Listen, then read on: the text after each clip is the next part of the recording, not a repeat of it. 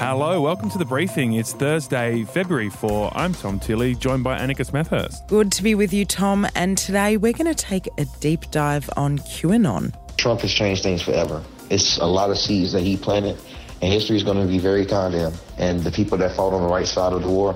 Yeah, so what's happening to this movement now that Trump, the hero, is out of office? And their main predictions haven't come true. People can kind of dine at the buffet of misinformation uh, with their own little, you know, bits of it that they believe in. Will the buffet continue? That's coming up on the briefing in just a moment. First, here are the big stories of the day. A fresh blow for the Australian Open with today's warm up games called off.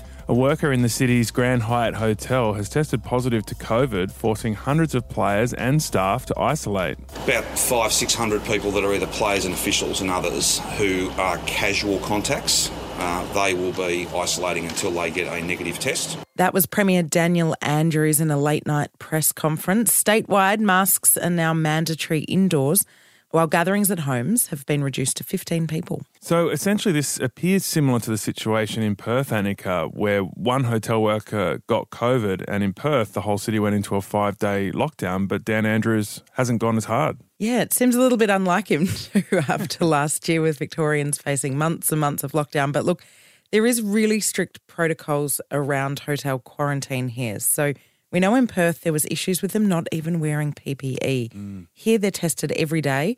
Often their family and, and close contacts also faced voluntary testing. There is really good contact tracing around the people that work in it. So they do hope to be able to get onto this quickly. They put up a list of eight locations this guy went to over the weekend. They think they might be able to jump ahead of it and fingers crossed because I was one of the now living in Victoria, one of those anxious people last night when that 10:30 press conference was called waiting to hear what we were going to face. Yeah, I'm sure it was triggering for a lot of Victorians. Um, the Victorian Chief Health Officer Brett Sutton was out trying to reassure people as well. It's one case. We've identified it relatively early. We've got exposure information coming in very rapidly. And I think people will absolutely step up to this in terms of uh, knowing that they need to get tested. Yeah, Victorians are pretty good at getting tested. Look, there's also an urgent investigation into how two return travellers at a different city hotel caught the UK strain of COVID despite never crossing paths with an infected family. Yeah, there is better news in Perth, though, uh, where that lockdown I mentioned is expected to end tomorrow. There's been no new cases since the first was detected on the weekend. There will be some restrictions still in place, but they're yet to be announced. And that bushfire, in bad news for Perth, is still burning out of control. It's on the northeastern edge of the city. A total of 71 homes have been lost so far, but there's fears for, for more of those homes in that part of Perth. Yeah, an emergency bushfire warning is still in place for many suburbs, while a second air tanker has been deployed from New South Wales. And we're finding out more about how the Tokyo Olympics will work. Yeah, Tom, the International Olympic Committee has released the first part of its so called playbook, a guide on how to pull off this massive event in a pandemic. Yeah, the playbook says that athletes should be clapped but not cheered or shouted at to avoid spreading the virus through the air. It also outlined a typical journey for each stakeholder group um, with measures starting 14 days before arriving in Japan, testing before departure, and upon arrival in the country. We got a sense of how this will work for athletes on the briefing yesterday when we spoke to the CEO of the Australian Olympic Committee, Matt Carroll. Japanese have a, a 10 minute test. So every every uh, athlete and official arriving will be tested before they go to the village. If they test positive, uh, unfortunately, if that was the case, uh, they go to a quarantine hotel. They don't go into the village. Yeah, I was really interested to hear, Annika, when we interviewed him yesterday, that the system won't involve quarantine for people, you know, all those thousands, more than 10,000 people arriving in Japan. Yeah, it seems to be a very Australian thing, the way we're managing our borders. But it does give a sense of normality that the Olympics are coming back. You know, they have operated throughout war times and at different stages through the, you know, a very dramatic time. And I, I, think it's a good thing for people to be able to get out and know that this is going to go ahead, even though it'll look very different, Tom. Scott Morrison has reined in a Liberal MP who's been spooking medically unproven coronavirus treatments on social media. Yeah, Craig Kelly, who went on Pete Evans' podcast on the weekend, also had a run in with Labor's Tanya Plibersek in the halls of Parliament yesterday. My mum lives in your electorate, and I don't okay. want her exposed to people well, who okay. are not well, going to be well, vaccinated listen, listen to Robert. because of these crazy conspiracy well, theories that you're spreading. Well, you're the one doing that because you are the one spreading misinformation. A great piece of theatre right in front of the cameras yesterday. Uh, hours later, Scott Morrison told Question Time he'd met with Craig Kelly to make his views very clear. The member for Hughes and I discussed these matters, and I made it very clear that that was the view of me as Prime Minister, and of course the views of the government. Vaccination is critical. It must have worked because Kelly put out a statement saying he'll support the government's vaccine rollout. Yeah, interesting in some of the papers um, in the commentary this morning around that, Annika, there's talk about the Prime Minister not protecting Craig Kelly in a pre selection battle. Do you know much about that? Is he under pressure at all in his seat? He certainly is. In fact, he was last time. The pre selectors in his own seat actually don't like him very much, it seems. And he has been rescued before by prime ministers. So Given his recent outburst, you'd pretty much think the Prime Minister wouldn't be too keen to, I guess, support him and, and save him should they come for him again, which means he won't be over to represent his Sydney electorate. Now, he has pulled his head in, so maybe he's had to think about it overnight, but this has been an ongoing issue for the Prime Minister. So, is there a good chance that in that meeting yesterday, Scott Morrison talked about the pre selection thing, and that's what kind of made Craig Kelly pull his head in? I suspect so, but if he wasn't aware of that already, there might be something wrong with him. There's also a bit of talk about how this worked for Tanya Plibersek too. There is a lot of leadership speculation within the Labor Party, and it certainly worked to her favour yesterday. And official interest rates are likely to remain at a record 0.1% until 2025. That's according to the Reserve Bank Governor. We're going to keep the monetary support going until people have jobs and firms have to pay higher wages to get the workers they need. I'm confident that that will eventually work, but we have to be patient. An upbeat Philip Lowe said the economy has bounced back much faster than expected. In fact, we're expected to recover to pre pandemic size by the middle of this year. And also, quite interestingly, uh, Philip Lowe also called on the government to keep the JobSeeker supplement in place beyond March, saying going back to the old Newstart rate of $40 a day just isn't fair. So it's eight weeks until that supplement is set to go. It'll be really interesting to see if and when the government make an announcement on this. And it looks like Israel Folau won't be returning to the NRL. Yeah, lots changed in this space apparently. Um, yesterday, reports were that the Dragons were considering signing him if he agreed to a gag order. But now St George have released a statement saying, although it did make inquiries, discussions have ended. Surely they expected a backlash, Annika. This seems like a strange one. There might be more to the story. yeah, perhaps something actually went wrong that we don't know about because it does seem strange that you would make this decision without preempting where it would have gone yesterday. Yeah. All right, in a moment, QAnon.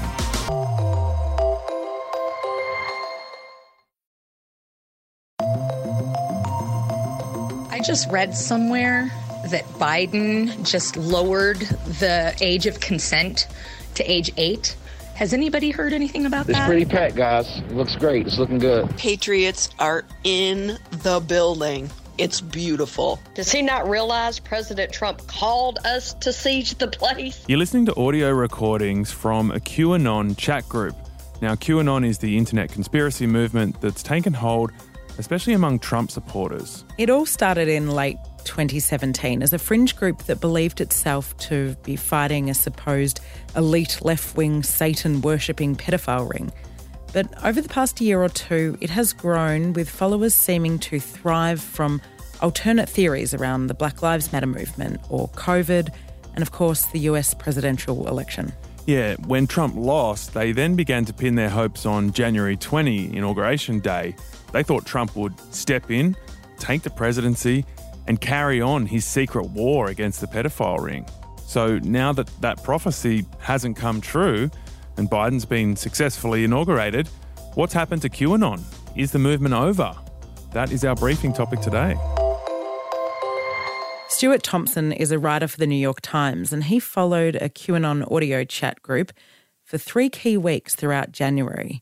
The chat room recordings were part of a big feature story he wrote for the Times. Stuart, thanks for joining us on the briefing. How would you describe what QAnon is? Well, yeah, the QAnon story that I wrote is really started with the Stop the Steal movement, uh, looking into that group, and I was surprised to find a lot of overlap between that and the Q conspiracy, which is basically the belief that an individual with high security clearances uh, leaking information to the internet, claiming that there are, uh, you know, there's a cabal of uh, sex traffickers and pedophiles, among other crimes, and he he or she or they releases information to the internet in cryptic little messages, sort of like riddles that are solved by Q followers. So when I started looking into the Stop the Steal groups, I found this uh, this interesting chat room where they were talking about the rally in Washington and other things, and uh, discovered a lot of overlap with the conspiracy. How big has this sort of movement become? We hear about it a lot.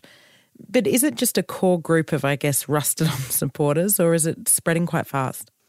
Yeah, there's been some attempts uh, maybe to estimate uh, how many people follow it. There's probably a lot. Uh, I think for a lot of Americans now, they you know they think about it as not just strangers on the internet, but their own family, their own neighbors have mentioned it, things like that. So we're seeing more stories like that, and I think this kind of group really shows that it's not just people who've gone off the deep end and online forums, but are real, you know, Americans who are chatting about a lot of things. They talk about, you know, Trump and rallies and the election and also babysitting their grandkids and having birthday parties and then also all of the conspiracy stuff you know there's been estimates of like millions of people potentially believing in parts of it but it's worth remembering too that q is a big umbrella it's a vague kind of conspiracy it's got a little mm. bunch of different pieces and people can kind of dine at the buffet of misinformation uh, with their own little you know bits of it that they believe in what were Q's key predictions and how many of them had failed before we even got to January this year? So, key to the Q conspiracy is how vague a lot of it is. It's more like almost like little poems released online that can get interpreted.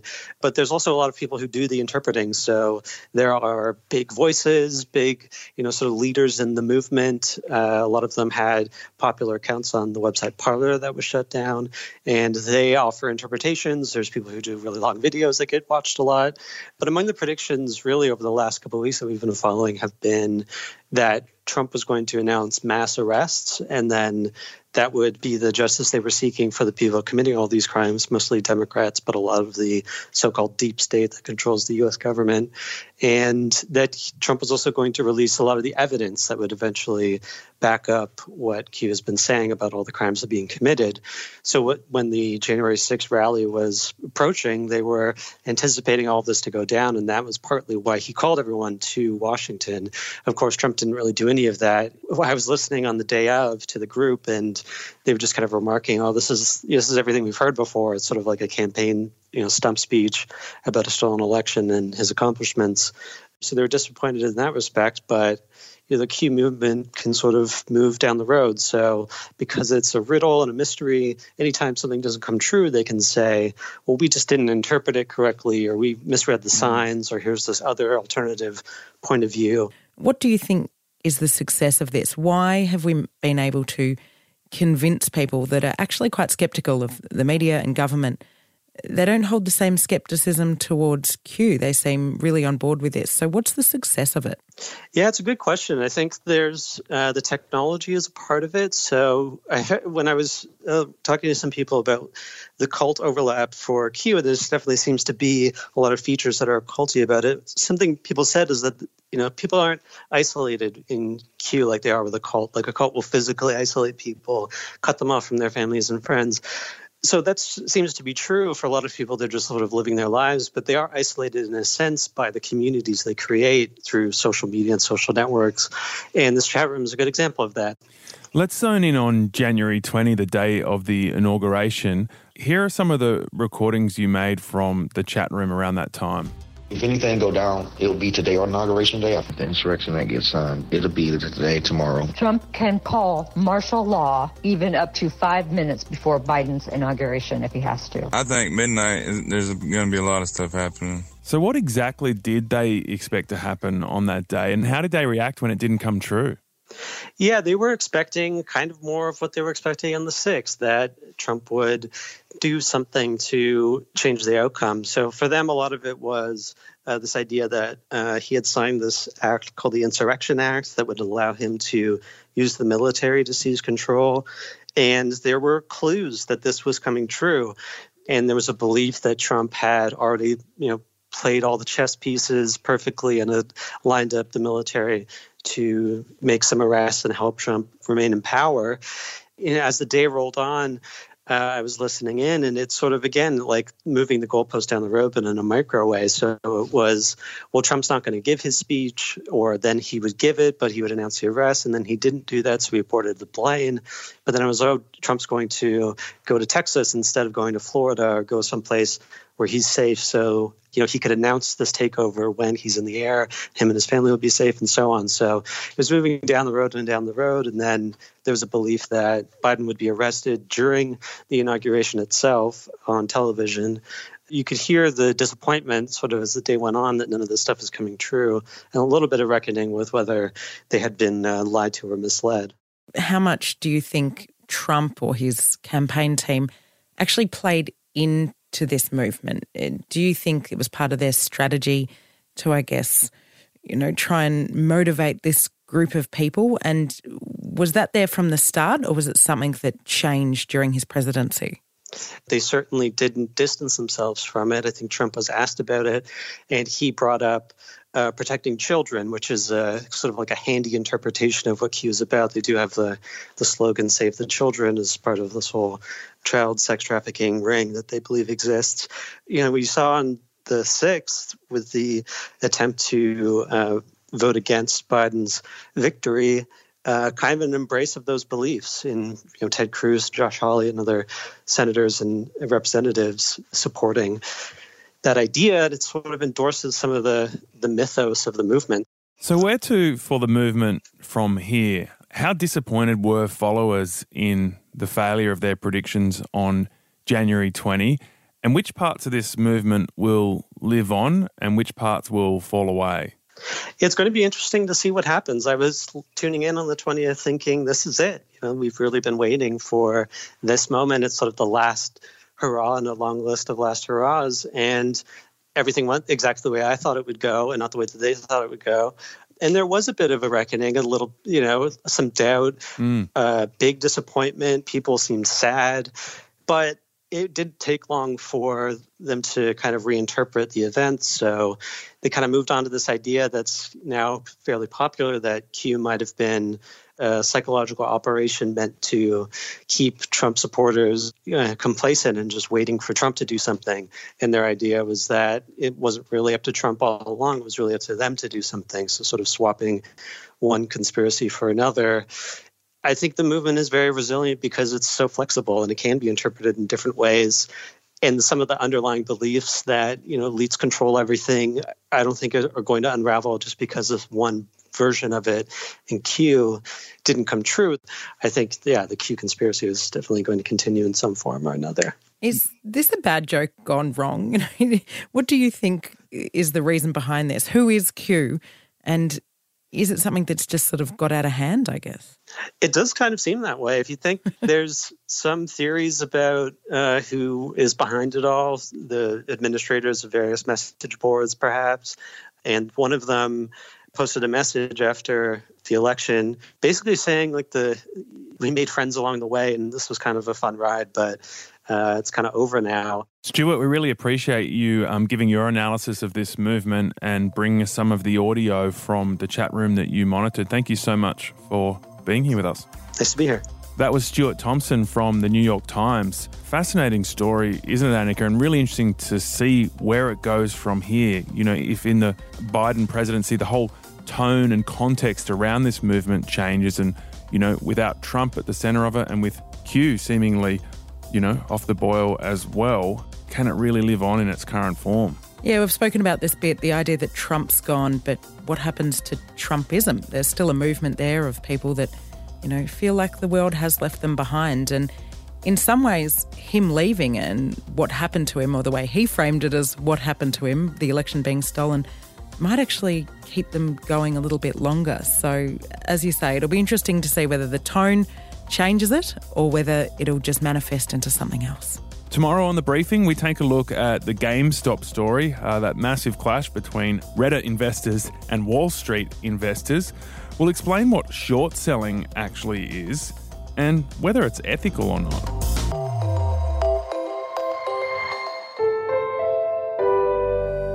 a Podcast One production.